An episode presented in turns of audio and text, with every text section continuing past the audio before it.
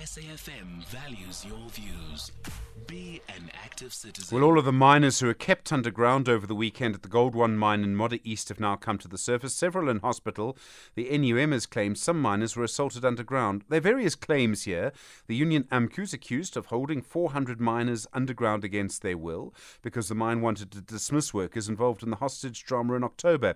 In that case, workers were also kept underground against their will. The mine then wanted to fire the workers who had held their colleagues hostage, but the union AMCU's denied its members have held anyone hostage, simply saying workers stayed underground as a sit-in pro- process, as a sit-in protest.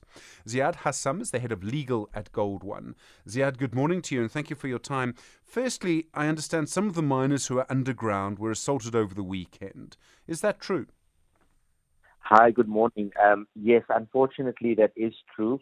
Um, there were several um, instances of assault, um, particularly over over Sunday. Um, those matters have all been referred to the police, um, and and we are also conducting an internal investigation, and, and there'll be um, internal disciplinary proceedings on all of those matters. Do you believe then the people who were underground this weekend were being kept as hostages? Is that your view? Um, you know, so, so as it was in the first instance, I suppose it depends on, on your perspective in terms of how you would characterize it. Um, certainly for, for those um, supposedly in solidarity with their colleagues who'd been dismissed following the first incident, they would characterize that as a sit-in um, and a demonstration of, of some sort of show of support. Uh, but there's also a group of people who have certainly been held against their will. Um, and as far as those people are concerned, it's um, there's no doubt that it's a hostage situation. Uh, Minister Gwede Mantashe, as well as the, the SAPS, um, have gone on record um, classifying this as um, as a hostage situation, um, and we're treating it as as such as well. Okay, so then what happened this last weekend? The start of it was when you tried to act against the people who were involved in the hostage situation last time. What are you going to do now? Um, uh, we've made it clear that um, you know to, to both the NUM as well as AMCU that anybody who's dissatisfied with the outcome of a disciplinary process uh, may refer the matter to an internal appeal. They may also take the matter to the CCMA. Uh, but holding a sit-in and, and, and keeping other employees hostage is not going to, to force us to change um, our approach to dealing with uh, with misconduct.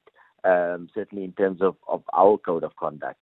Um, and so, so we'll we'll conduct a, a thorough investigation again into the cause of, of this incident. Uh, but where appropriate um, and where necessary, uh, we will once again um, institute disciplinary action.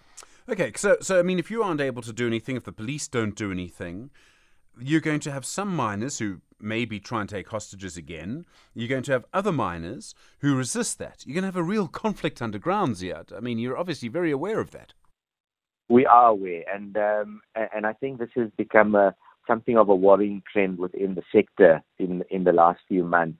Um, and between ourselves, the NUM, the NUM, AMCU, as well as the DMR, um, we need to find lasting solutions to make sure that this uh, this doesn't become um, the norm every time uh, an employee or a group of employees are, are dissatisfied with, um, um, with, with something that, that that happens at a management level.